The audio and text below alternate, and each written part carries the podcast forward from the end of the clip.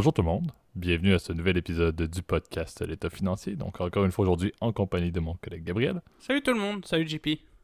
Et pour ce nouvel épisode de la saison 5, euh, on vous fait un l'instant économie et un au son de la cloche. Donc l'instant économie pour euh, les, fervents de ce segment, ça fait quelques temps qu'on l'avait laissé de côté.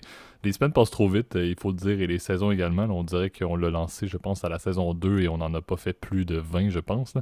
Euh, donc, un, sujet assez intéressant que Gab l'a proposé, c'est sur un petit spoiler, un, pays que Gab a beaucoup d'intérêt. Donc, vous allez voir, pour ceux qui apprécient le, ton de voix et l'accent de Gab, ça sera potentiellement un peu le Gabriel Show en première partie. Je, m'assurerai de lui faire les, gros yeux pour qu'il me permette de placer quelques points. Euh, mais vous allez voir, le très intéressant. Et en deuxième segment, comme je dis, le haut son de la cloche euh, découle d'une. On vous en avait parlé la semaine passée. on salue toujours ceux qui nous écrivent et qui nous font des suggestions, mais c'est l'une des suggestions d'un auditeur qui se reconnaîtra. On lui fera une une petite mention d'ailleurs lorsqu'on lancera le deuxième segment. donc, on va essayer de décortiquer euh, un concept de la finance qui est quand même assez intéressant, un peu corrélé avec d'ailleurs un, sujet qu'on avait fait euh, il y a de cela quelques, mois déjà, euh, où on avait parlé d'un instrument corrélé dans un autre pays. Vous allez voir, encore une fois, je ne ferai pas plus de spoilers. mais avant toute chose, étant donné qu'on va parler surtout en deuxième partie de types d'instruments qui sont listés, je vais te laisser Gab entamer avec le disclaimer pour le début de l'épisode. Oui, n'oubliez pas évidemment que tout ce qu'on parle dans le podcast, vous le savez, la règle habituelle, il ne s'agit pas d'une recommandation euh, officielle de placement, mais bien plutôt de notre opinion personnelle. On vous invite toujours à prendre contact avec un expert. Quiconque est autorisé à vous émettre euh, des recommandations, lui seul ou elle seule sera en mesure de déterminer avec vous les meilleures options disponibles à votre profil de placement personnel. Et je pense qu'aujourd'hui, on va avoir en effet un, épisode euh, assez, euh, assez large, etc. Donc, euh, posez-vous confortablement, ça va bien se passer. Puis, j'espère, comment dire, que vous allez passer un bon moment en notre compagnie aujourd'hui. Exact. Donc, commençons en force le premier segment, l'instant économie. Parfait. Donc, le, le, sujet, encore une fois, roulement de tambour, là, euh, Gab voulait qu'on parle de la Corée du Nord plus spécifiquement, et je nomme le titre exact qu'il m'a envoyé, la Corée du Nord, le pays le plus fermé du monde. Euh, on le fait en mode instant économie, comme vous le savez, lorsqu'on parle d'éco, on, vire souvent un peu en mode place au débat. donc, encore une fois, il va peut-être y avoir de, l'opinion, donc à voir avec un grain de sel. C'est certain que la, Corée du Nord, à la base, et c'est ce qui est un petit peu intéressant, et je pense que c'est un peu la trame que tu voulais donner euh, à ce segment-là pour l'épisode. Officiellement, c'est très dur de parler d'économie en Corée du Nord parce qu'il n'y a pas officiellement, du moins de ce que nous, en Occident, considérons comme étant des rapports ou des ou des analyses économiques euh, qui sont adéquates et qui sont publiées par bon, des firmes, etc., n'importe quelle source. Euh, il n'y en a pas beaucoup, donc c'est certain que c'est encore une fois à prendre avec un grain de sel en mode certains faits vont peut-être pas être exactement la même chose que certaines personnes vont pouvoir lire sur des sources, donc je fais le petit disclaimer également à ce niveau-là.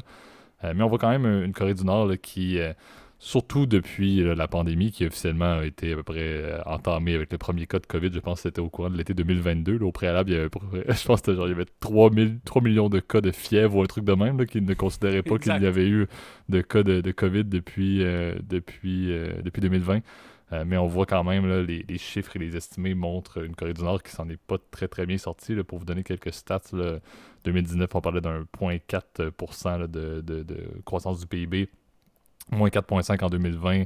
On est à du moins 0.1, mais ça, encore une fois, les statistiques, ça, me laisse un petit peu euh, dans le doute pour 2021. Euh, c'est certain, et, chez Gab, tu vas vouloir en parler, là, quand on pense à la, à la, Corée du Nord et au fait que c'est un pays qui est reclus, c'est certain qu'on peut considérer leur économie comme étant basée sur des industries fondamentales. On parle d'agriculture, on, on, on rien off un peu avec, il y a des pêcheries, il y a du textile, il y a du minier. C'est pas mal ce qui, ce qui va driver l'économie de, Corée du Nord, également avec les services, bien évidemment.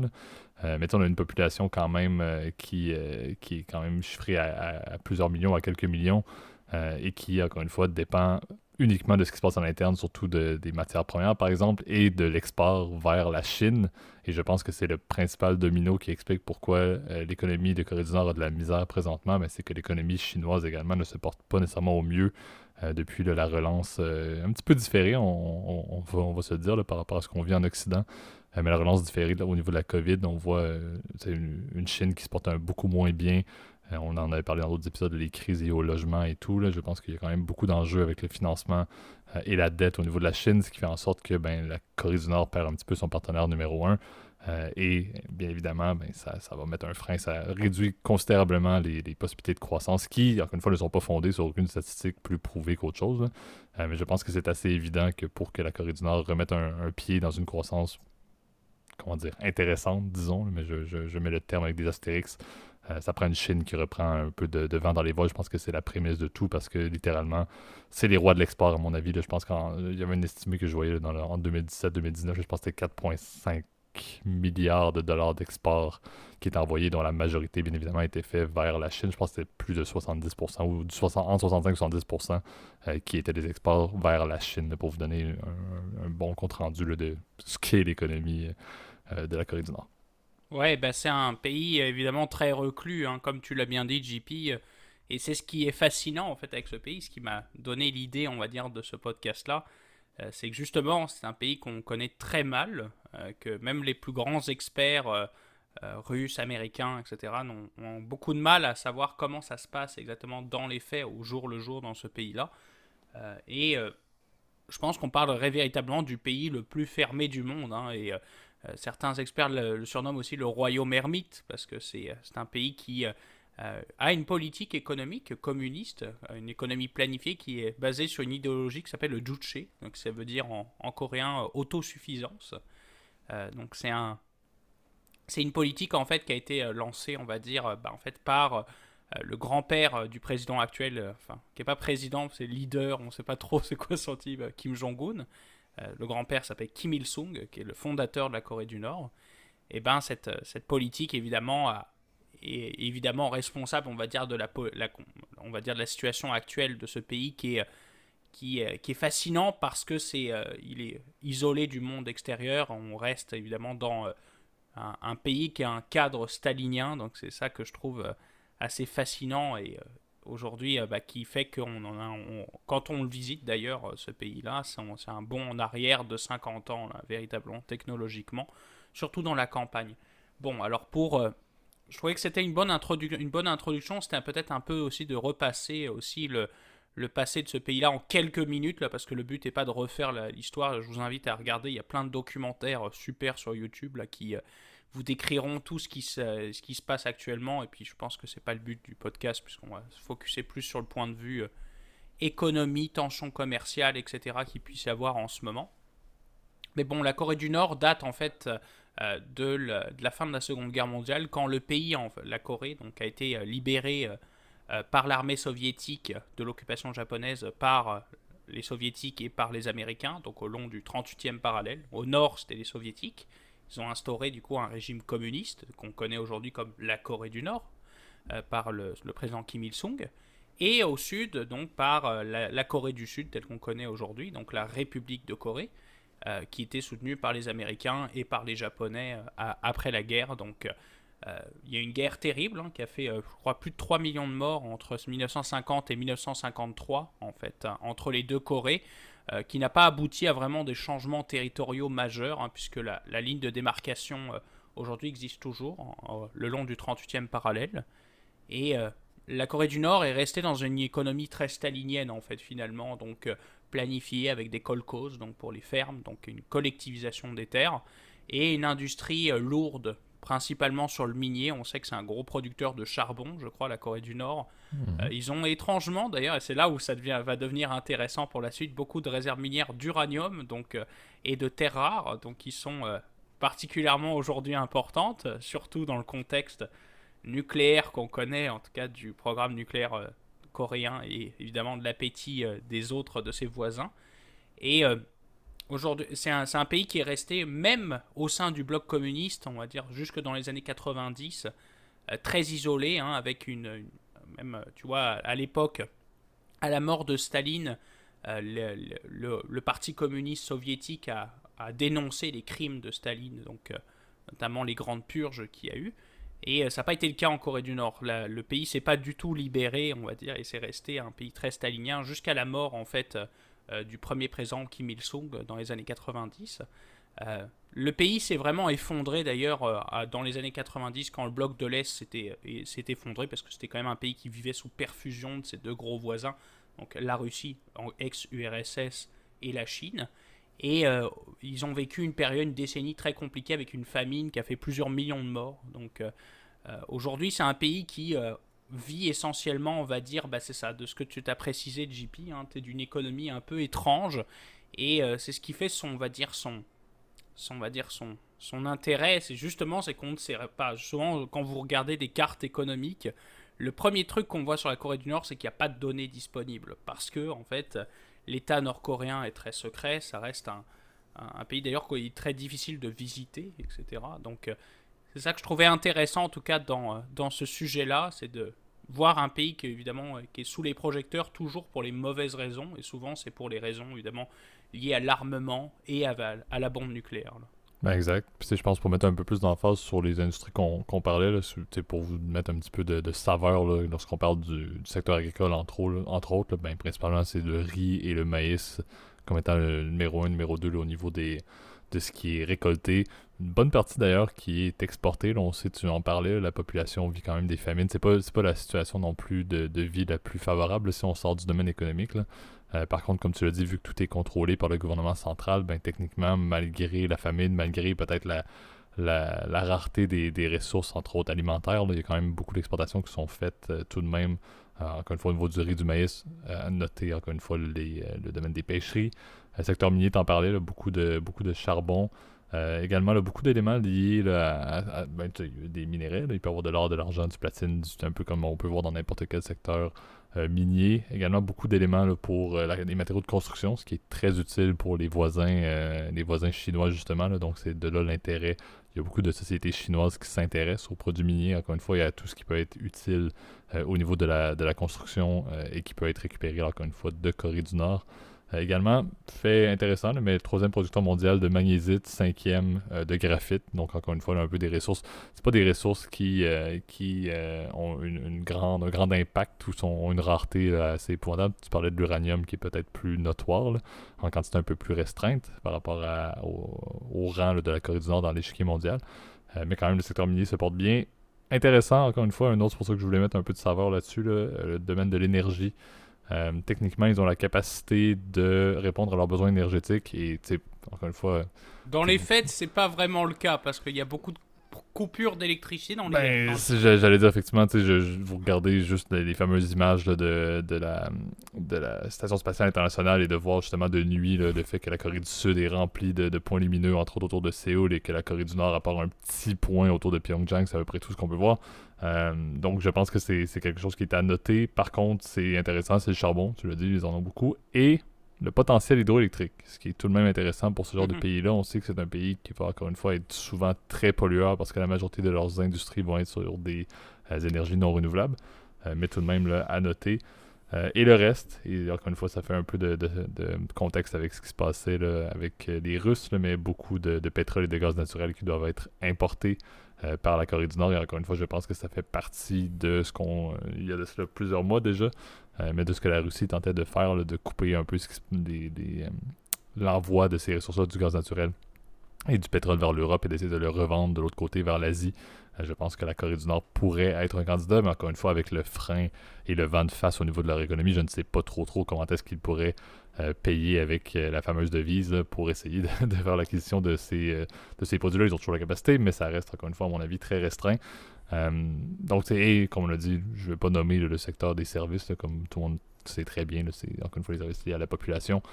mais je pense que la problématique va toujours rester liée au monde socialiste. Est-ce que le, un gouvernement central qui contrôle tout euh, où vont réellement les gains. C'est beau parler du PIB, mais si le PIB ça va dans les poches euh, de la, du, Parti central et principalement de M. Kim Jong-un, c'est pas nécessairement quelque chose qui est créateur de valeur. On sait que la logique de vouloir la croissance du PIB, c'est pas juste c'est pas du pas du greed, c'est normalement un PIB qui est en croissance implique une, une, société qui se porte mieux parce que les gains vont tomber des compagnies vers les poches des travailleurs.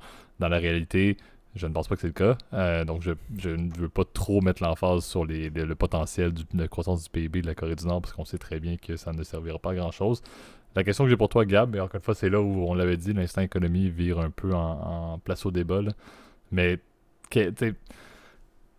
l'intérêt d'un un espèce de modèle hybride entre une économie planifiée par le gouvernement central. Encore une fois, c'est peut-être moi qui est très optimiste sur le fait que Kim Jong-un, qui finalement s'est avéré littéralement le, sosie de son père et de son grand-père, mais on sait qu'il avait quand même vu des choses, il a été éduqué, entre autres, si je me trompe pas, corrige-moi, il me semble que c'était aux États-Unis et bref, en Occident. En, en, Suisse. En Suisse, voilà. Donc en Europe.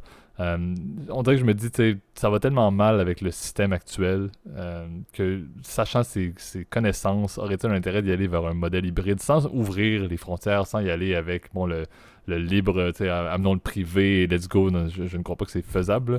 Mais à mon avis, euh, on est rendu à une, une période révolue. L'économie planifiée, ça ne fonctionne plus du tout.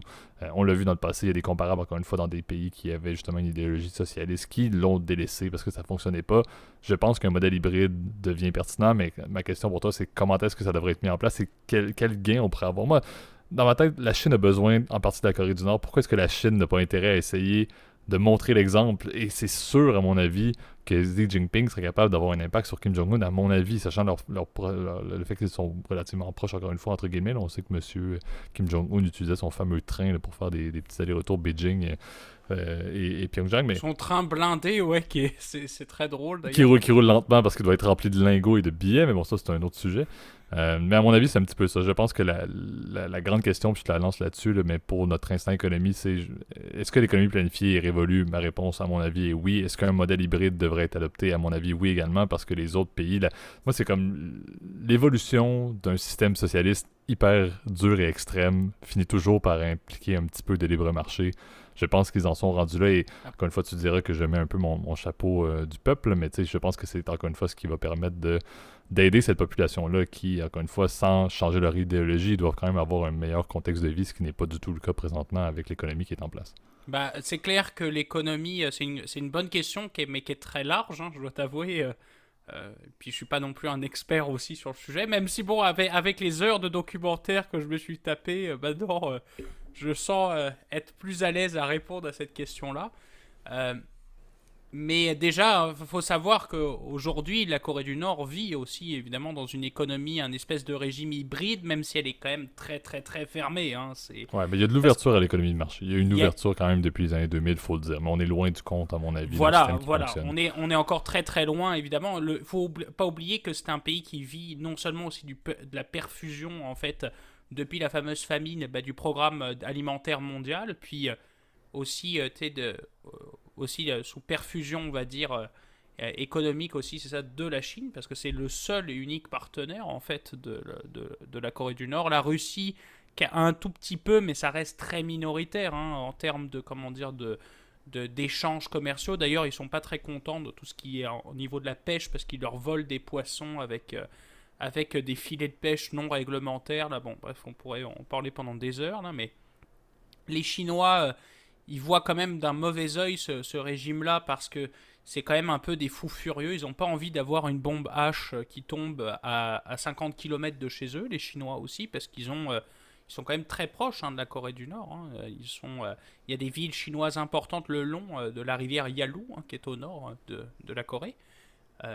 Donc c'est, ça reste très, ça reste très euh, dangereux, on va dire, comme climat. Les sanctions internationales aussi, évidemment, ont fait leur effet. Hein. D'ailleurs, euh, la Corée du Nord a une espèce de boîte noire, en fait, euh, cette caisse noire, où elle envoie des travailleurs détachés dans des pays, on va dire, peu fréquentables, contre de, contre de l'argent qui est renvoyé directement aux familles, mais qu'il y a une partie qui est saisie, on va dire, directement par la famille Kim.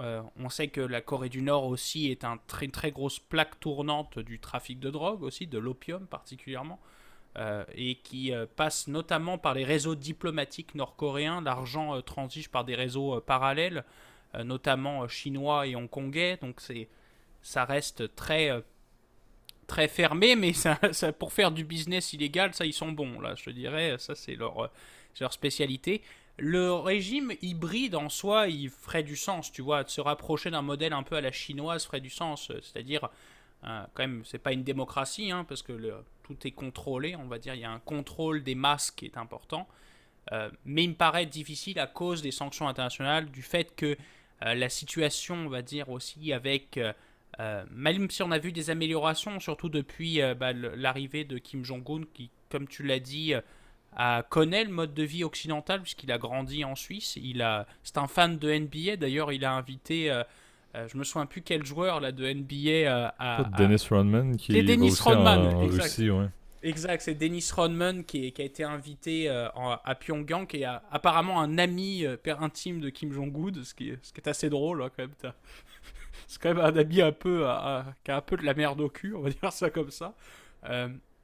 mais ça, reste quelqu'un, tu vois, qui a connu le mode de vie occidental. D'ailleurs, on a vu pour la première fois des téléphones portables arriver à Pyongyang. Le Pyongyang, d'ailleurs, de 2022 ne ressemble pas du tout à celui qui était, euh, par exemple, fin des années 90, début 2000, où on, vivait réellement dans un pays stalinien. On avait l'impression de vivre, on va dire, dans les années 60 en Union soviétique. Hein. Ça, a légèrement changé. Euh, il y a eu quelques euh, investissements importants de la part du leader nord-coréen là-dessus mais c'est pas, ça reste, on va dire, très mineur et c'est réservé à une frange de la vraiment la très classe, haute classe, on va dire, du parti, euh, euh, du parti communiste nord-coréen, donc le, parti des travailleurs, je crois, de la Corée.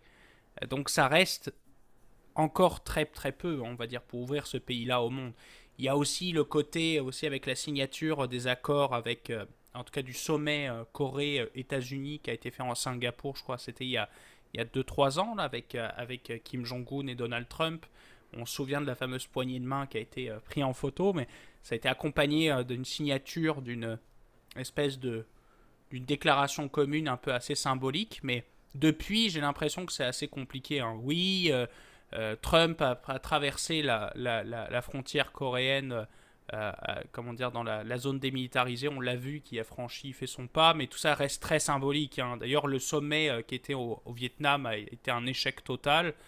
Il y a, les Nord-Coréens refusent complètement l'option de la dénucléarisation, qui est un, un enjeu crucial pour les Américains, parce qu'ils ne veulent pas dealer avec une Corée du Nord qui, aurait des armes nucléaires à, à 50 km de Séoul. C'est clair que c'est un, un non catégorique. Donc il y reste encore beaucoup d'obstacles, je pense, pour prétendre que la Corée du Nord prétende un régime hybride entre système capitaliste et communiste euh, stalinien, on va dire ça comme ça.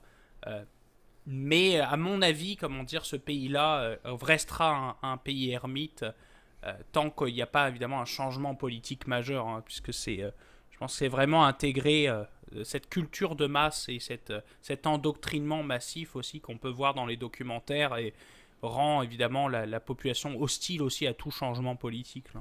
effectivement. C'est moi ce qui, ce qui m'attriste un peu, c'est s'il n'y avait pas cette idéologie politique qui limitait ou qui reste, qu'il y avait des restrictions quand même assez imposantes au niveau de la, la Corée du Nord, on parle d'un pays qui est situé littéralement entre la Chine, la Corée du Sud et à portée du Japon. Donc en termes de potentiel pour un pays minier ou pour un pays, encore une fois, qui est très axé sur les ressources, ça serait c'est impressionnant le, potentiel de ce pays-là dans un contexte où il y aurait encore une fois un minimum plus de libéralisme économique comme on l'a dit digne de la Chine avec des relations politiques qui ne seraient pas envenimées forcément avec la Corée du Sud et le Japon c'est certain que le Japon non plus n'apprécie pas beaucoup la Corée du Nord lorsqu'ils font euh, des lancements de missiles de tests de missiles avec, euh, avec des têtes nucléaires dans la, mer du Japon. C'est certain qu'il y a des problèmes mais on mettrait le côté politique de côté il y aurait un peu plus de paix dans cette zone-là. Je me dis la Corée du Nord a un potentiel qui serait assez impressionnant s'il y avait encore une fois un plus d'ouverture d'esprit là-dessus au niveau politique et deux ben, des gains pour la population, ce qui n'est pas le cas. Euh, mais c'est certain que ça m'attriste un peu pour vous donner un fait, puis ceux qui sont intéressés à aller lire là-dessus. il y a quand même la zone autonome de, Yambian, excusez-moi la prononciation, mais en Chine, euh, qui été installée. C'est, euh, je pense, c'est 522 km de, la, de la frontière entre la Chine et la Corée du Nord. Qui a été dédié pour des entreprises chinoises. Il y a également plusieurs entreprises de Corée du Sud, pour ainsi dire, qui sont installées là. Euh, et principalement, le, but de la Chine, c'était de rendre cette zone-là euh, uniquement dédiée au commerce et au développement de relations avec des corporations euh, de Corée du Nord. Ça fonctionne plutôt bien, selon ce que je disais, encore une fois, très axé, bien évidemment, sur le fer, sur les ressources. mais ça marchait quand même plutôt bien, encore une fois, à voir à l'avenir. Mais c'est quand même bien de voir que l'influence de la Chine peut se présenter encore une fois par la mise en place de zones. Et on sait que c'était les, fameuses zones économiques que la Chine a mis en place sur son propre territoire ont très bien fonctionné pour aider l'économie chinoise. Je me dis, s'ils peuvent faire ça pour donner l'exemple en en, en, implémentant un petit peu en, collaboration avec la Corée du Nord, je me dis, ça peut quand même bien se, produire. Donc ça, c'est quand même un point positif. encore une fois, on verra qu'est-ce qui se passe dans 10, 20, 25, 30 ans. Là. Encore une fois, il y a beaucoup de, d'éléments et de dominos qui doivent tomber côté politique, mais je continue de croire qu'il y a beaucoup de potentiel pour cette économie-là et encore une fois dans, sa, dans son positionnement géographique. Euh, je pense qu'il y a énormément de possibilités pour ce pays-là, sachant s'il y a un petit peu une ouverture d'esprit de la part de Kim Jong-un et du Parti central. Ce qui, Après, est loin d'être réglé, encore une fois, et c'est certainement pas ce soir en écoutant le podcast que Kim Jong-un va se dire effectivement, je pense que JP dit quelque chose qui fait du sens. Je pense qu'il y a des intérêts pour la protection du régime, on le sait tous, encore une fois, je, je, vois avec mes, mes, lunettes roses, mais c'est impressionnant de voir, encore une fois, tout le potentiel et, encore une fois, une population qui est mise à mal et un potentiel qui est complètement inexploité, qui aurait des gains assez notoires pour l'ensemble de la région. C'est ça qui est un peu embêtant. Ouais, ben c'est. C'est malheureusement, mais c'est dépendant. Je pense que je dois aller travailler à l'ONU, moi. Oui, c'est ce soir. Je pense que je m'en vais à. C'est quoi, c'est Genève, l'ONU, le siège de l'ONU Je pense que je prendre mon billet. Non, c'est à New York. C'est à New York. New York, il n'y en a pas, là? Genève? Non, Genève, c'était la Société des Nations qui était là-bas. Oh, mon Dieu.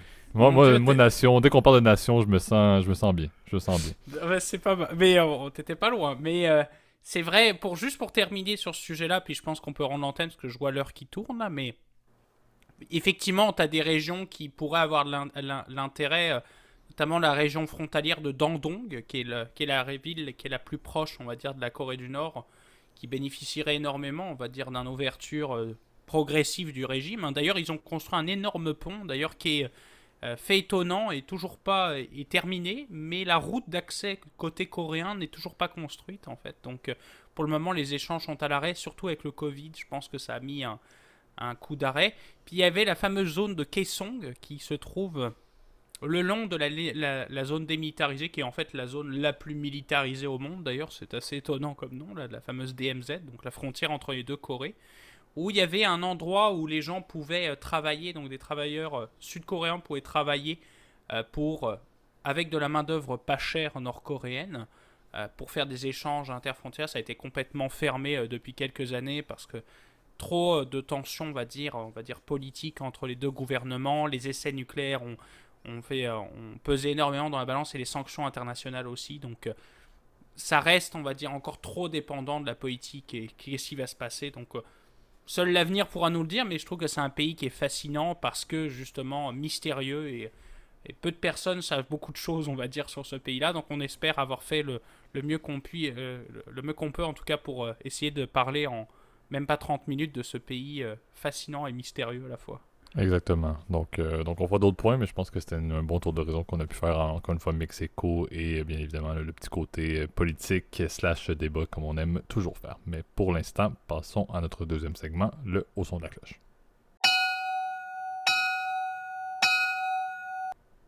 Parfait. Donc, euh, comme je l'avais mentionné, je fais un petit, euh, en bon anglais, un petit shout-out, mais à un auditeur qui euh, avait utilisé le, système de notre bonne vieille adresse courriel. Encore une fois, on sait, vous avez des commentaires, allez les mettre sur YouTube ou utiliser l'adresse courriel que Gab met toujours dans les zones de description pour les podcasts audio ou sur YouTube. Euh, donc Alexandre, qui se reconnaîtrait d'ailleurs, qui avait mentionné qu'il était un auditeur de longue date. donc on, oublie que ça fait déjà plus de deux ans qu'on fait le eh podcast. mais Alexandre, on te remercie et tous ceux qui nous écoutent depuis euh, d'ailleurs plusieurs, plusieurs mois ou plusieurs années.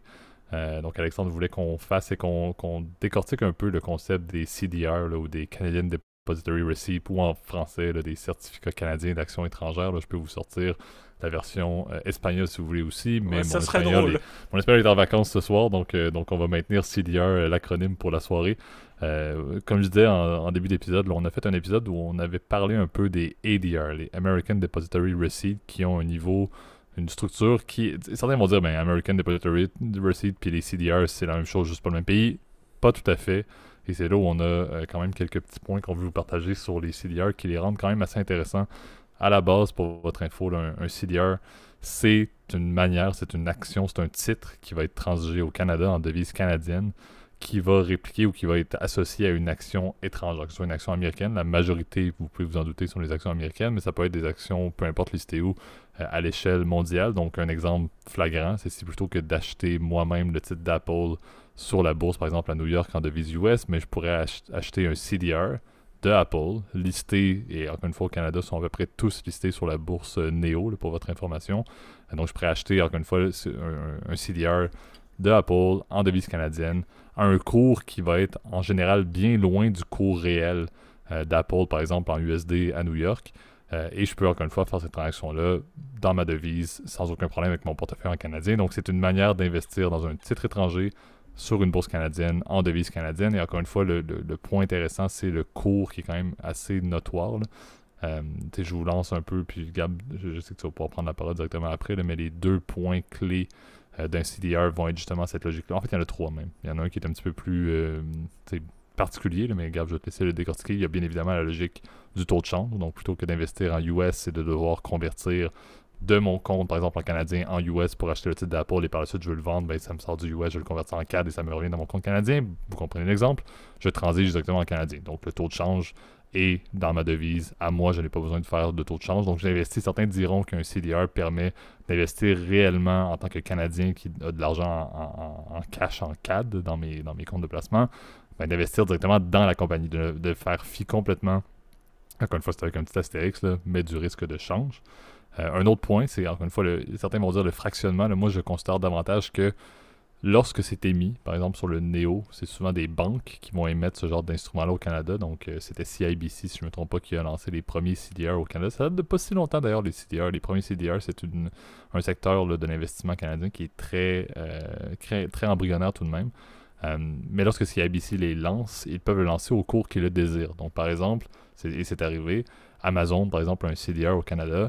Euh, et ce CDR-là, plutôt qu'être au cours, à peu près équivalent au cours USD ou CAD de, de, de, Amazon, ils l'ont lancé à 20$ par exemple. Donc ils peuvent le lancer à un montant ou à un cours qui est très très très très très loin de celui qui est complètement démesuré euh, aux États-Unis. Certains le sauront, il y a eu des splits, on, a fait un épisode là-dessus, donc c'est certain que c'est à prendre avec un grain de sel cette mention-là, mais on sait très bien que les titres principaux en, en devises US, par exemple des compagnies de tech, euh, sont assez euh, sont notoires pour être extrêmement élevés. Donc d'avoir un listing au Canada, un CDR qui est dans, une devise canadienne, en plus d'avoir un cours qui est beaucoup plus raisonnable, très intéressant, dépendamment du portefeuille, très intéressant pour les investisseurs particuliers. Donc c'est une solution qui est quand même assez bonne pour les investisseurs non, institutionnels, donc ceux qui n'ont pas un paquet de cash pense que c'est quelque chose qui peut être intéressant. On vous souhaite par contre un jour de l'avoir. Absolument, on vous souhaite que le, que le CDR soit la solution qui, euh, qui change tout, mais je pense qu'il y a quand même des bonnes stratégies de diversification lorsque le cours est plus raisonnable. Donc ça, j'aime bien ce, ce volet-là. Et le dernier volet, c'est ce qui est lié au euh, CDR ratio, donc le fait qu'il y a quand même une espèce de logique de edge qui est vraiment unique au CDR. Ce n'était pas du tout, pour ceux qui veulent réécouter l'épisode du euh, sur les ADR, là, ce n'était pas du tout applicable. Il y avait plusieurs autres niveaux de complexité sur les ADR qu'on avait parlé. CDR, c'est assez straightforward. Le seul point un petit peu particulier, c'est le côté edging, c'est le côté CDR ratio qui est ajusté à chaque jour. Mais je pense que Gab, ça, tu pourrais peut-être le reprendre là-dessus puis ajouter quelques points, je pense, que tu aurais sur mon introduction que je voulais faire courte, mais que finalement j'ai à peu près fait le tour de la, de la vigorisation du sujet. Non, mais tu as, tout à fait raison. C'est vrai que l'intérêt, effectivement, tu l'as bien dit, c'est d'accéder à moindre coût et d'éviter de se payer, taper le spread en cas de taux de change. Donc de devoir te taper un taux de change pourri, en fait, de la part de ton courtier, en fait. C'est ça l'intérêt euh, majeur de ces produits-là.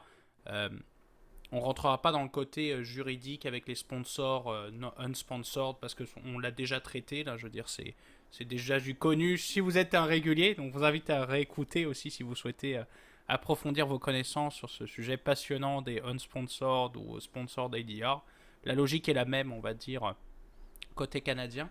L'intérêt, tu l'as bien dit, c'est que tu as une couverture de devises en fait qui se fait aussi au fur et à mesure de la vie du placement. C'est que non seulement tu as une couverture parce que le fait que tu achètes dans ta devise locale, bah, tu n'as pas besoin de changer ton argent, mais tu as aussi le fait que quand la valeur euh, de l'action à l'intérieur évolue, en fait, donc euh, imaginons que le dollar américain s'apprécie, ben normalement tu es censé aussi, ton portefeuille en, en dollars canadiens est censé s'apprécier. Et ben là, c'est le là, il y a un effet qui fait que en réalité, tu n'es pas influencé sur le changement de devise. Donc c'est négligé. Évidemment, c'est pas bien parce que si l'USD pardon s'apprécie, ben, tu serais plus riche. Mais s'il se dépréciait, ben, tu serais plus pauvre. Donc là, ce système-là élimine en fait évidemment les changements les, euh, on va dire les, les, comment dire, les fluctuations du taux de change en fait. C'est l'intérêt euh, principal, on va dire, du, euh, de ce système-là. Et donc du coup, le ratio en fait du nombre d'actions que tu possèdes par ADR évolue en ce sens-là. C'est ça le, la vraie force, on va dire, de ce produit-là. Donc ton, ton nombre d'actions que tu détiens derrière dans la vraie société évolue Et comment dire, par contre, toi, tu gardes évidemment les rendements qui sont les mêmes que ceux que tu pourrais voir à la bourse de New York en USD, en fait. Donc, si l'action fait 1% en USD, bah, toi, en CAD, tu fais 1% réellement. Ce qui est plutôt, euh, ce qui est plutôt intéressant. Euh, pour le coup, parce que tu n'as pas à te soucier de ah, telle devise va s'apprécier ou va se déprécier, etc. Euh, tu gardes ton argent et tu fais les rendements que fait exactement la bourse. Donc c'est c'est l'intérêt. Si je peux donner un deux, un deux peut-être deux points négatifs, on va dire là-dessus, par contre, en termes de qui vont être un peu plus touchy. En termes de droit de vote, je ne sais pas tellement comment ça se passe d'ailleurs, ce, ce, genre de produit. Est-ce que tu as réellement un droit de vote sur les actions qui sont derrière cette espèce de compagnie écran? Euh, ça, ça va dépendre en effet de si c'est un sponsor ou un unsponsor rendu là. Ouais, mais la majorité du temps, faut, mettons dans le contexte canadien, vu que c'est les banques qui, qui les lancent, c'est les banques qui détiennent également les titres. par exemple, le, le cas d'Apple, donc en devise US, c'est CIBC qui détient les titres euh, de Apple US et qui les, par, par la suite les fait en CDR. Donc là, c'est de voir encore une fois, est-ce que euh, CIBC ferait utiliserait les droits de vote du bassin d'action qu'ils détiennent selon, encore une fois, un vote majoritaire. Comment est-ce que ça fonctionne? Mais c'est certain que les droits de vote sont détenus par la banque qui les émet. Maintenant, la transition entre la banque et les détenteurs des parts du CDR reste à voir, mais à mon avis, vu que l'émetteur est, par exemple, CIBC ou une banque, il doit y avoir des documents qui vont être fournis, bien évidemment, pour l'utilisation de ces droits-là. Mais encore une fois, je pense qu'il y a des particularités et bien évidemment, dans tout ce qui est la manufacture de nouveaux instruments financiers, c'est certain qu'au Canada, les deux peuvent exister. Les causes c'est transmis directement, donc un pour un, c'est dépendamment de la fraction de part que vous avez ou de la part complète, vous avez un droit de vote ou non. Encore une fois, je pense que c'est quelque chose qui peut bien évidemment exister. Ça fait partie de l'exotisme des instruments financiers. Ouais, bah c'est ça. Et bon, rendu là, je pense qu'à votre niveau, euh, pardon, je, je compte vraiment pas insulter personne, c'est pas le but là, mais au niveau que la majorité de nos auditeurs vous êtes, ou euh, je pense en tout cas, euh, vous ne votez pas en fait pour les, pour les élections de l'entreprise que vous détenez les stocks. Personnellement, moi-même. Mais moi, j'ai eu le souvenir de l'avoir fait, je crois, une fois. C'est une petite anecdote là, mais je pense que c'était avec Square à l'époque. Euh, les auditeurs se souviendront des, dernières anecdotes là-dessus. Euh, j'ai le souvenir d'avoir fait ça, mais à part ça, j'ai toujours foutu ça au vidange.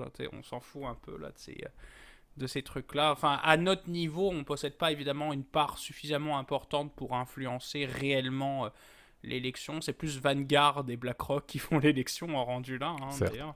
Euh, donc, euh, je pense que rendu là, c'est vrai que ça a peu d'intérêt. Mais par contre, un autre aspect important et qui me paraît important de souligner, c'est que malgré que tu possèdes une, action d'une entreprise canadienne, donc cette fameuse société écran qui détient les actions, tu es imposé en fait la loi sur l'impôt sur le revenu au Canada, et là je précise pour nos auditeurs canadiens, euh, il faut bien comprendre que c'est traité comme du revenu américain, parce que sinon ce serait trop facile, on bénéficierait des avantages fiscaux euh, des sociétés canadiennes, donc évidemment c'est traité de la même façon que si vous possédiez une action euh, américaine.